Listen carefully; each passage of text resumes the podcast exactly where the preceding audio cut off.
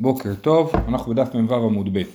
במשנה, בדף מ"ו עמוד א' בתחילת הפרק, היה מקרה של פרה מעוברת שנגחה, כן? ואז הגמרא, ואז, ולא ידוע, ויש לנו ספק אם היא נגחה כשהייתה מעוברת, או נגחה אחרי, אחרי הלידה. עכשיו, היא הייתה אה, שורתם, היא הייתה תמה, הפרה, ולכן אה, היא משלמת רק מגופה. עכשיו אם היא הייתה בהיריון היא הייתה שווה יותר, אם הייתה לא בהיריון היא הייתה שווה פחות, לכן זו שאלה כמה היא תשלם, כן? אז, הגמ... אז, אז, אז זה בכל מקרה ברור, אבל המשנה מנוסחת באופן משונה, היא אומרת אה, אם עד שלא נגחה ילדה משגר הלכה ילדה, אז מה הדין? משתלם חצי נזק מן הפרה ורביע נזק מן הוולד, כן? אז משלמים חצי נזק מתוך השווי של הפרה ועוד רבע נזק מתוך השווי של הוולד. וזה רעיון מאוד משונה למה שפתאום הניזק יקבל שלושת רבעי נזק? הרי היא הייתה שורתם כן? הייתה פרה תמה אז הוא אמור לקבל רק חצי נזק ולא שלושת רבעי נזק. אז לכן הניסוח הוא מאוד משונה של הדין. אז אביי אמר וזה הדין שראינו אה, ראינו את התשובה של אביי אתמול שהכוונה היא שהוא משלם מדובר על שותפים שהיה שני שותפים, אחד היה לו את הפרה והשני היה לו את הוולד. כאילו היה שותף שקנה את הוולד מה, מהבעל הפרה, ואז אה, בעצם הבעל, השור שנפגע, הניזק, תובע את שני השותפים, אז כל אחד מהשותפים צריך להביא לו רבע, ביחד יצא חצי, נכון? אז השותף שבעל הפרה מביא רבע נזק, והשותף שבעל הוולד מביא לו שמינית נזק. למה שמינית? כי הוא אומר, אני חושב שאני לא צריך לשלם, אני חושב שהפרה נגחה לפני שהוולד, סליחה, אחרי שהוולד נולד, ובעצם הוולד בכלל לא, הוא לא, בכלל לא חלק מהסיפור, ולכן אני משלם לך רק חצי ממה שאני חייב לשלם לך, אז זה רבע נזק, ביחד יוצא, סליחה, שמינית נזק, ביחד יוצא שהניזק מקבל שלוש שמיניות, שתי שמיניות, כאילו רבע מבעל הפרה, ועוד שמינית מבעל הוולד. זה שיטת אביי, כן.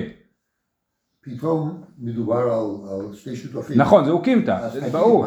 כן, כן, כן, לא, זה אוקימתא, אתה צודק.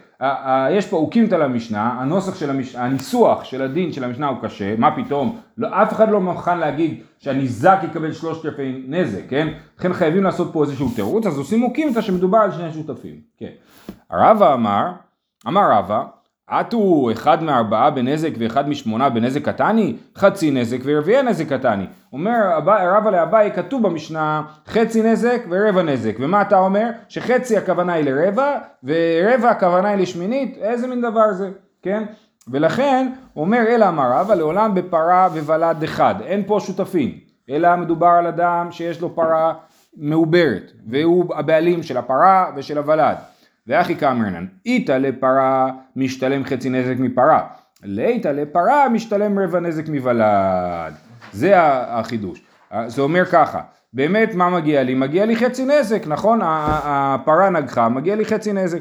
אבל הפרה נעלמה, גנבו אותה, אני לא יודע. עכשיו מגיע לי חצי נזק מגוף הפרה, הפרה נעלמה. אז אני אומר, אתה יודע מה? יש לך עדיין ולד, תשלם לי מוולד. אז אומר הבעלים, כן, אבל הוולד הזה הוא נולד לפני שהפרה נגחה, הוא לא חלק מהתשלום פה. אם הוא נולד אחרי שהפרה נגחה, הוא חלק מהפרה, הוא חלק מהתשלום.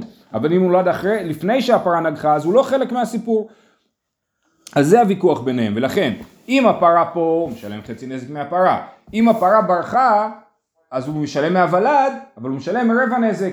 כי חצי נזק, נכון? בגלל שזה שור טעם, אה, אה, ומתוך הוולד, אחד אומר שהוא צריך לשלם ואחד אומר שלא צריך לשלם, אז הממון מוטל בספק והם חולקים חצי חצי ולכן הוא משלם רבע. מה זה? הוולד של הפרה. הוולד של הפרה, כן. כי הוולד, אם הוולד היה בתוך הבטן של הפרה כשהיא נגחה, אז הוא חלק מהפרה, ולכן צריך, לש... הוא גם חלק מהתשלום, אוקיי? אז אומרת הגמרא, תמה דלא ידינא אני אבא ולד בעדה כי נגחה היא לא, הווה. אבל היא פשיטא לן דאבה ולד בעדה כי נגחה משתלם כולי חצי נזק מוולד. אם היינו יודעים בוודאות שהיא הייתה בהיריון בזמן הנגיחה ואחרי זה הפרה ברחה אז היינו לוקחים מהוולד חצי נזק לא רבע נזק כן? למה? כי הוולד הוא חלק מהפרה כן? זה אמר רבא פרה שהזיקה גובה מוולדה מה הייתה? מה הגופה היא? תרנגולת שהזיקה אינו גובה מביצתה, מה הייתה עם הפירשה בעלמאו? אז שוב, מדובר פה על שור טעם ועל פרה טמאה ועל תרנגולת טמאה, כן? יש פרה טמאה שנגחה, משלמת חצי נזק מגופה, אפשר לגבות את זה מהוולד, אם אנחנו יודעים שהייתה, שהוולד היה בתוך הבטן. אה, אם תרנגולת הזיקה, היא שברה איזה משהו עם המקור, לא יודע, כן? אז אחרי זה היא הטילה ביצה, אז אני אומר הנה זה גופה, ניקח את החצי נזק מה, מהביצה? לא. למה לא? כי הביצה היא לא נחשבת לחלק מגופה, אלא היא נחשבת לפירשה. פירשה במובן הזה שמשהו שפורש, הוא לא חלק מה... מהגוף שלה. יפה, אז זה ההבדל בין פרה לתרנגולת. אה, ואמר רבא, אין שמין לפרה בפני עצמה ולוולד בפני עצמו, אלא שמין לוולד על גב פרה. עכשיו, המקרה הראשון שהופיע במשנה זה מקרה שלא המזיק היה בהיריון אלא הניזק היה בהיריון, כן? הפרה שניזוקה הייתה פרה מעוברת, אנחנו לא יודעים אם הייתה מעוברת או לא הייתה מעוברת. אז בואו נדבר עכשיו על מקרה שהיא בוודאי, במשנה אנחנו לא יודעים. עכשיו הרב מדבר על מקרה שהיא בוודאי הייתה מעוברת. כאשר שור נוגח בפרה מעוברת, אין שמין לפרה בפני עצמה ולוולד בפני עצמו, אלא שמין לוולד על גב פרה. זאת אומרת, אני לא אומר, טוב, יש לי פה פרה, הייתה שווה כך וכך וירד הערך שלה כך וכך. יש לי פה ולד, היה שווה כך וכך, ירד הערך שלו כך וכך, אז יש לי סך הכל הנזק, ירידת הערך פה, ירידת הערך פה. לא, לא ככה שומעים, אלא מה אומרים? יש לי פה פרה בהיריון, כן? סך הכל היא שווה כך וכך, והערך שלה ירד כך וכך. לא שומעים פעמיים גם את הפרה וגם את הוולד, למה? שאם מי אתה אומר כן, נמצא, אתה מכחיש את המזיק, כן, אתה פוגע במזיק, כאילו, אתה לוקח ממנו יותר, אם אני אשום את זה פעמיים, אז זה, אה, אני אגבה יותר מהמזיק וזה לא נכון. וכן אתה מוצא בקוטע יד עבדו של חברו, וכן אתה מוצא במזיק שדה של חברו. מי שקוטע יד עבדו של חברו, צריך לשלם לחברו, אז גם, לא אומרים כמה היד הייתה שווה וכמה היא שווה עכשיו, אלא, ואז בעצם האדם צריך לשלם ממש איזשהו סוג של נזק שלם, זאת אומרת כל השווי של היד שהייתה קודם צריך לשלם אותו, אלא מעריכים את העבד, כמה עבד שווה עם יד ובלי יד. זאת אומרת, תמיד רואים אותו מה שנקרא בתוך הקונטקסט, כן?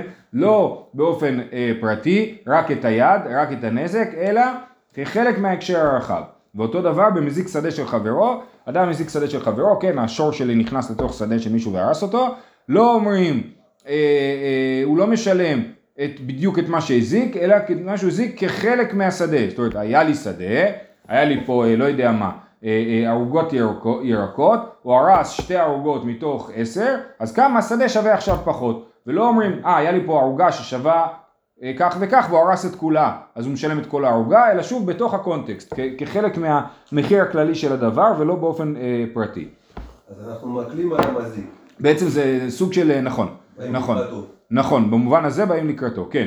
וזו בדיוק השאלה. אמר לרב אחא ברי דרבא לרב אשי, והדינה הוא לקחוש מזיק. זאת אומרת, הרי מה השיקול היה? הוא אומר, אם אתה אומר, כן, נמצא אתה מכחיש את המזיק. אני לא רוצה לפגוע במזיק. הוא אומר, מה זאת אומרת? אם זה הדין, שצריך לשלם את הנזק, אז מה אכפת לי לפגוע במזיק, שאני אכחיש אותו, בגלל שאתה לא רוצה להכחיש את המזיק אז אתה מעוות את הדין? הוא אומר, הדין הוא לכחוש מזיק. אומר, לא, משום דאמר לי, פרה מעברת אזיקתך, פרה מעברת שיימנה לך. פה אתה מזיק טוען טענה נכונה, אומר לא הזקתי לך פרה פלוס ולד, הזקתי פרה מעוברת, כן, השור פגע בפרה מעוברת, אז זה מה שהזקתי, זה מה שאני אשלם, כן? והמקרים האחרים באמת, החידוש הוא רק במקרה הזה, זאת אומרת המקרים של הקוטע יד עבדו של חברו ושל מזיק שדה של חברו זה מקרים שכבר מופיעים במשניות ובברייתות במקומות אחרים, את המקרה של השדה של חברו אפילו ראינו באיפשהו בתחילת המסכת ורק המקרה הזה של אה, אה, הפרה המעוברת זה החידוש של רבא והוא אומר, הוא אומר את הטיעון שלו, הוא אומר באמת פרה, אתה הזקת פרה מעוברת ולכן זה מה שאתה הולך לשום ולא הזקת פרה פלוס ולד. אם יש שור שנגח פרה ואחרי זה נגח ולד אז הוא ישלם על פרה ועל ולד אבל כשהוא הזיק לפרה מעוברת אז הוא ישלם פרה מעוברת. אה, אומרת הגמרא פשיטא פרד אחד וולד אחד פיתמה לבעל פרה נפחא מאי. יש לנו מקרה שהפרה שייכת לאדם אחד והוולד שייך לאדם אחר, כמו שראינו מקודם בדברי אביי, כן, שיש לנו שותפות כזאת.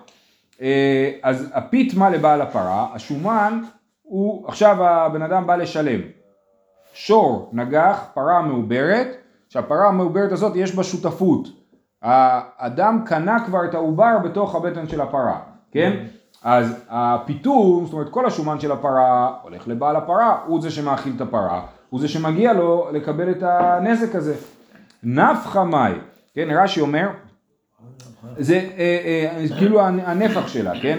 הרש"י מסביר, בוא נקרא את רש"י, אה, פיתומה, מה ששמין אותה שהייתה יפה מפני שומנה, הווי דבעל הפרה, דאה ולד מחמתי לא אתי שומנה, נפחא מאי, מה שהייתה יפה מפני נפחה למי ישלם, כן? אז כאילו לפרה יש, יש פרה ושמין אותה, גם בשומן שלה וגם בגודל שלה, אז הגודל שלה זה, אה, אז השומן שלה זה ברור שזה הולך לבעל הפרה. מה עם הגודל, כן, שהיא מעוברת, היא נראית יפה יותר, היא שווה יותר. רב פאפה אמר לבעל הפרה, ורח אברי דרביקה אמר חולקין, והלכתה חולקין. בעל הפרה ובעל הוולד יחלקו בנפחה של הפרה. לא ברור לי בדיוק מה, מה זה הדבר הזה, אבל אה, אה, ככה רש"י הסביר, וגם הרב שטיינזץ מביא שרוב הראשונים אה, אה, הולכים באותו כיוון. לא, הנפח הזה חשוב את המעוברת. הנפח, כן, אבל יכול להיות שהיא הייתה מעוברת, ואז יכול להיות שרב פאפה אומר, שרב פאפה אומר לבעל פרה, כן, אז אולי הוא אומר שבעצם בעל הוולד לא מקבל כלום. למה? כי הוא אומר, כל הנפח של הפרה שהייתה מעוברת הולך לבעל הפרה. אז בעל הוולד לא מקבל כלום, אולי זה הכוונה. זה, קצור, אני לא לגמרי ברור לי מה, מה, מה המשמעות של זה, אולי צריך לבדוק ברמב"ם. אה, ובכן, משנה, הקדר שהכניס קטרותיו לחצר בעל הבית שלא ברשות ושברתן בהמתו של בעל הבית, כן, אני קדר, לקחתי את כל הקדים שלי, אמרתי, אני לא רוצה שזה יהיה ברשות הרבים שישברו את זה, שמתי את זה בחצר של מישהו שלא בידיעתו, שלא ברשותו, כן, והבהמה שלו שברה את זה, אה, וש- פטור, הבעל הבית פטור, ברור. ואם הוזכה בהן, בעל הקדרות חייב. ואם הבהמה הוזכה מהקדרות שהיא שברה, אז גם בעל הקדרות צריך לשלם לבעל הפרה, כי זה ממש אשמתו שהוא שם את הקדרות שלו בלי רשות בחצר של בעל הבית. ואם הכניס ברשות, בעל החצר חייב. אם הוא שם את הקדרות שלו ברשות, ואחרי זה הפרה הזיקה את הקדרות, בעל החצר צריך לשלם לו. אתה הרי נתת לי רשות לשים את הקדרות, סימן שהיית צריך לשמור על הפרה שלך. הכניס פירותיו לחצר בעל הבית, אדם אחר, הוא לא קדר, הוא בעל פירות, הוא שם את הפירות שלו בחצר של בעל הבית, אה, שלא ברשות. ואכלתן בהמתו של בעל הבית, פטור. ואם הוזכה בהן, היא נפלה עליהם, או שזה עשה לה שלשול, משהו, בעל הפירות חייב. ואם הכניס ברשות, בעל החצר חייב. הכניס שורו לחצר בעל הבית. עכשיו מקרה שאדם שיש לו שור, שם אותו בתוך החצר של בעל הבית, שלא ברשות, ונגחו שורו של בעל הבית, או שנשכו כלבו של בעל הבית, פטור. אם אחת מהבעלי חיים של הבעל הבית הזיק לשור, פטור, כי הוא שם בלי רשות. נגח הוא שורו של בעל הבית, חייב. אם השור, האורח, עשה נזק, צריך לשלם, כי הוא היה בלי רשות בחצר. נפל לבורו והבאיש מימיו, חייב. השור נפל לתוך בור שהיה בתוך החצר, וגרם למים להסריח, כן, אולי הוא מת בתוך השור והנבלה שלו הסריחה את המים, גם את זה בעל השור צריך לשלם. אה, היה אביו או בנו לתוכו, משלם את הכופר. היה בן אדם בתוך הבור ונפל לו שור על הראש, כנראה שהוא מת, אז הוא צריך לשלם כופר, כי הוא הרג אותו, כן? יכול להיות, שאלה אחרי זה הגמרא תדון אם מדובר פה על שור תם או על שור מועד, אבל הוא צריך לשלם לו על זה. וכל זה אם היה שלא ברשות, ואם הכניס ברשות, בעל החצר חייב, כן, בעל, ברגע שהיה רשות, בעל החצר חייב. רבי אומר, בכולן אינו חייב עד שיקבל עליו וישמור. רבי אומר, מה פתאום? רשות זה לא אומר, אני מרשה לך, רשות זה אומר, אני מרשה לך לשים את הקדים שלך בתוך החצר שלי. זה לא אומר שאני אשמור עליהם, כן? רק אם אני אומר, אני אשים את, אתה יכול לשים את הקדים שלך בתוך החצר שלי, ואני אחראי עליהם, אז אני צריך לשמור. אבל אני אומר, אתה, אתה רוצה לשים את הקדים שלך בחצר שלי, או את הפירות שלך בחצר שלי, תשים. זה לא מטיל עליי אחריות גם לשמור על הקדים האלה, או על הפירות האלה. ולפי רבי, אם אני נתתי רשות לבעל הפירות לשים פירות בחצר שלי, ואז הפרה שלי באה ואכלה את כל הפירות האלה, זה לא בעיה שלי, אני מצטער. אני לא אמרתי לך שאני אשמור על הפירות, רק אמרתי לך שאתה יכול לשים אותם בחצר. אז לפי רבנן, רשות כוללת בתוכה בעצם אמירה, אני אחראי, אתה יכול לשים את זה אצלי בחצר ואני אקח אחריות על זה, ולפי רבי, לא. ברגע שהוא מקבל רשות, אז הוא מאחר. אז זה, זה לפי רבנן, נכון. ולפי רבי לא, רשות זה לא אחריות. יש לך רשות, בסדר, אין לי שום בעיה שתשים את זה אצלי, אני מרשה לך לשים את זה אצלי, אבל זה לא אחריות. אוקיי, אומרת הגמרא, אה, תמה שלא ברשות. בואו ניקח את המקרה הראשון של הקדים, כן? אז תמה שלא ברשות. הברשות לא מחייב בעל קדרות בנזקי בהמתו דבעל חצר. ולא אמרינן קבולי קביל בעל קדרות נטירותא דבהמתו דבעל חצר. אם, אה, זאת אומרת, כתוב במשנה שהקדר שהכניס את קדרותיו בלי רשות והזיק לבהמה, צריך לשלם. משמע שאם הוא הכניס את זה עם רשות והזיק לבהמה, הוא לא צריך לשלם, נכון? כי כל הסיבה שהוא צריך לשלם זה בגלל שהוא הכניס בלי רשות, כן? אז תמה שלא ברשות. אה ברשות לא מחייב בעל קדרות בנזקי דבהמתו דבעל חצר, ולא אמרונן קבולי קביל בעל קדרות נטירותא דבהמתו דבעל חצר. כן? היינו אומרים שהבעל החצר אומר לו יש לך רשות לשים אצלי את הקדים, אז בעל הקדרות מתחייב לשמור שהקדים שלו לא יזיקו לבהמה. כאילו בעל החצר מתחייב שהבהמה שלו לא תזיק לקדים, ובעל הקדים מתחייב שהבהמה שלו לא תזיק לבהמה, כן? כי אני אומר, רשות כוללת בתוכה אחריות, אז את זה לא אומרים, אנחנו אומרים, אם בעל הקדים קיבל רשות, אין לו אחריות על הנזקים שזה יעשה לבהמה. כן? ולא אמרינן קבולי קביל בעל קדירות נטירותא דבהמתו דבעל חצר. אנחנו לא אומרים שהוא קיבל על עצמו את האחריות לבהמה של בעל החצר.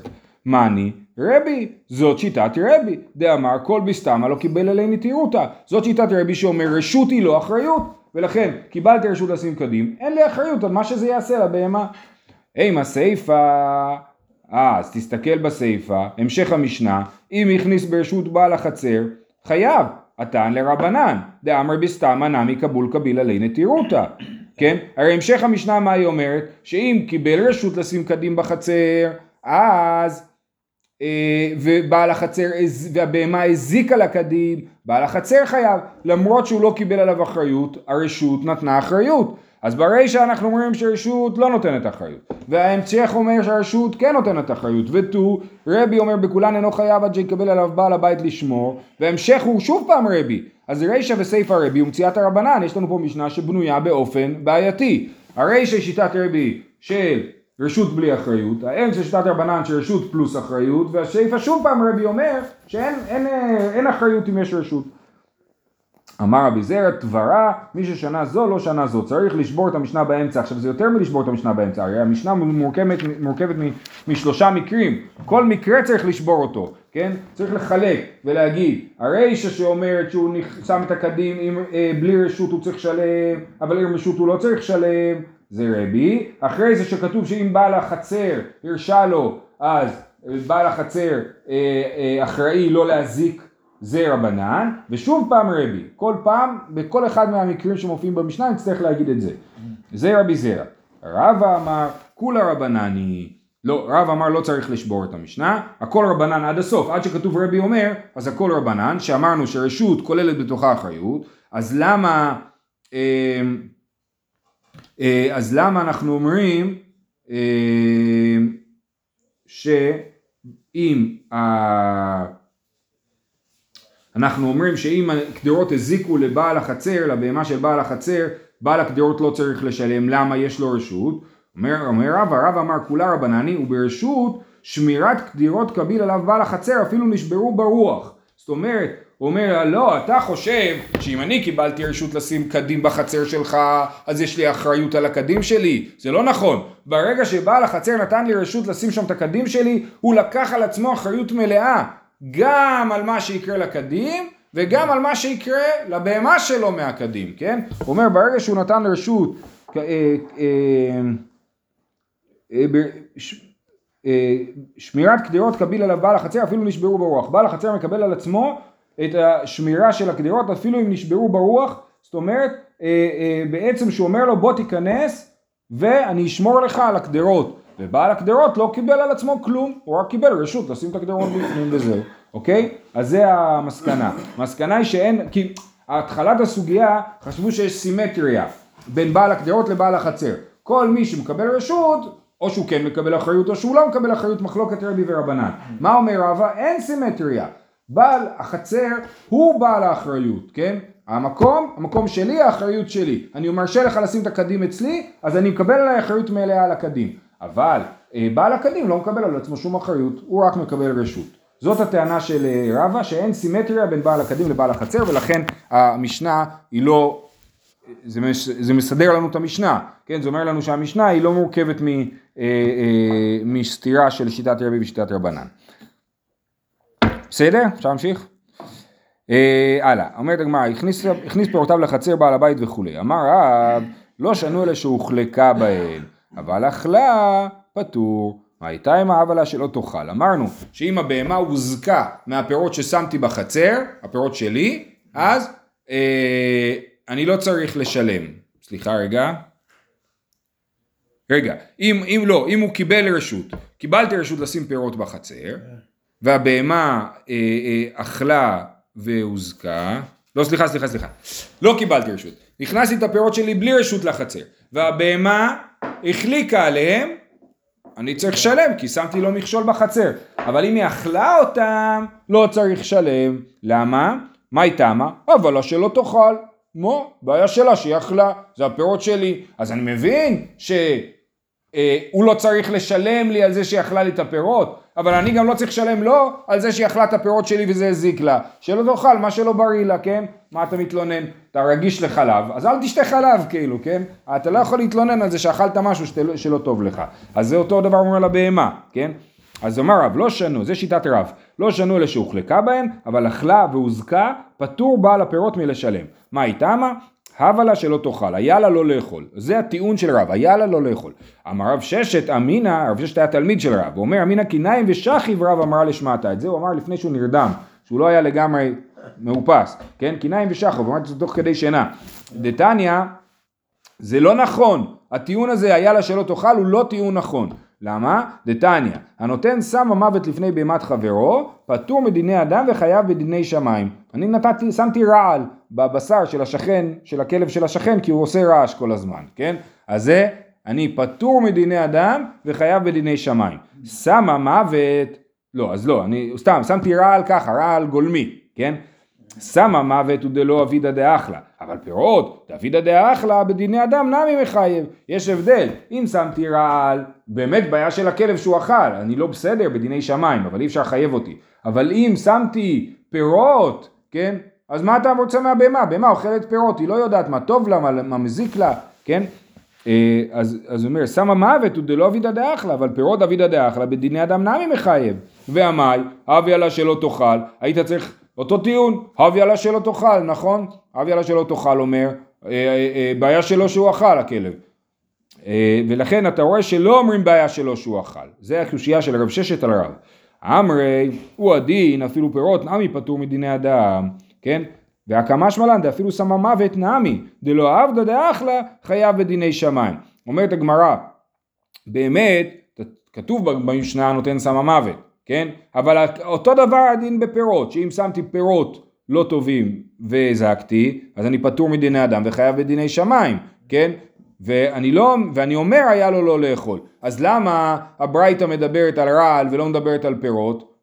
בשביל להגיד לי אפילו רעל שלכאורה אני הייתי כאילו נגיד אפילו, אתם יודעים מה, לא רציתי להרים את הכלב, פשוט היה לי, אה, אה, אני יודע מה, דשן רעיל, כן, לגינה, שמתי אותו בכניסה לבית של השכן שלי, והכלב שלו אכל את זה, כן, זה רעל, כן, לא התכוונתי להרוג אותו, פטור מדיני אדם, חייב בדיני שמיים. אז אנחנו אומרים, אפילו רעל שהכלב לא היה אמור לאכול, עדיין אני חייב בדיני שמיים, כי הייתי צריך להיות, אה, לחשוב קצת יותר קדימה, כן? אבל גם, ברור שאם שמתי פירות מזיקים אני חייב, כן? אני לא חייב.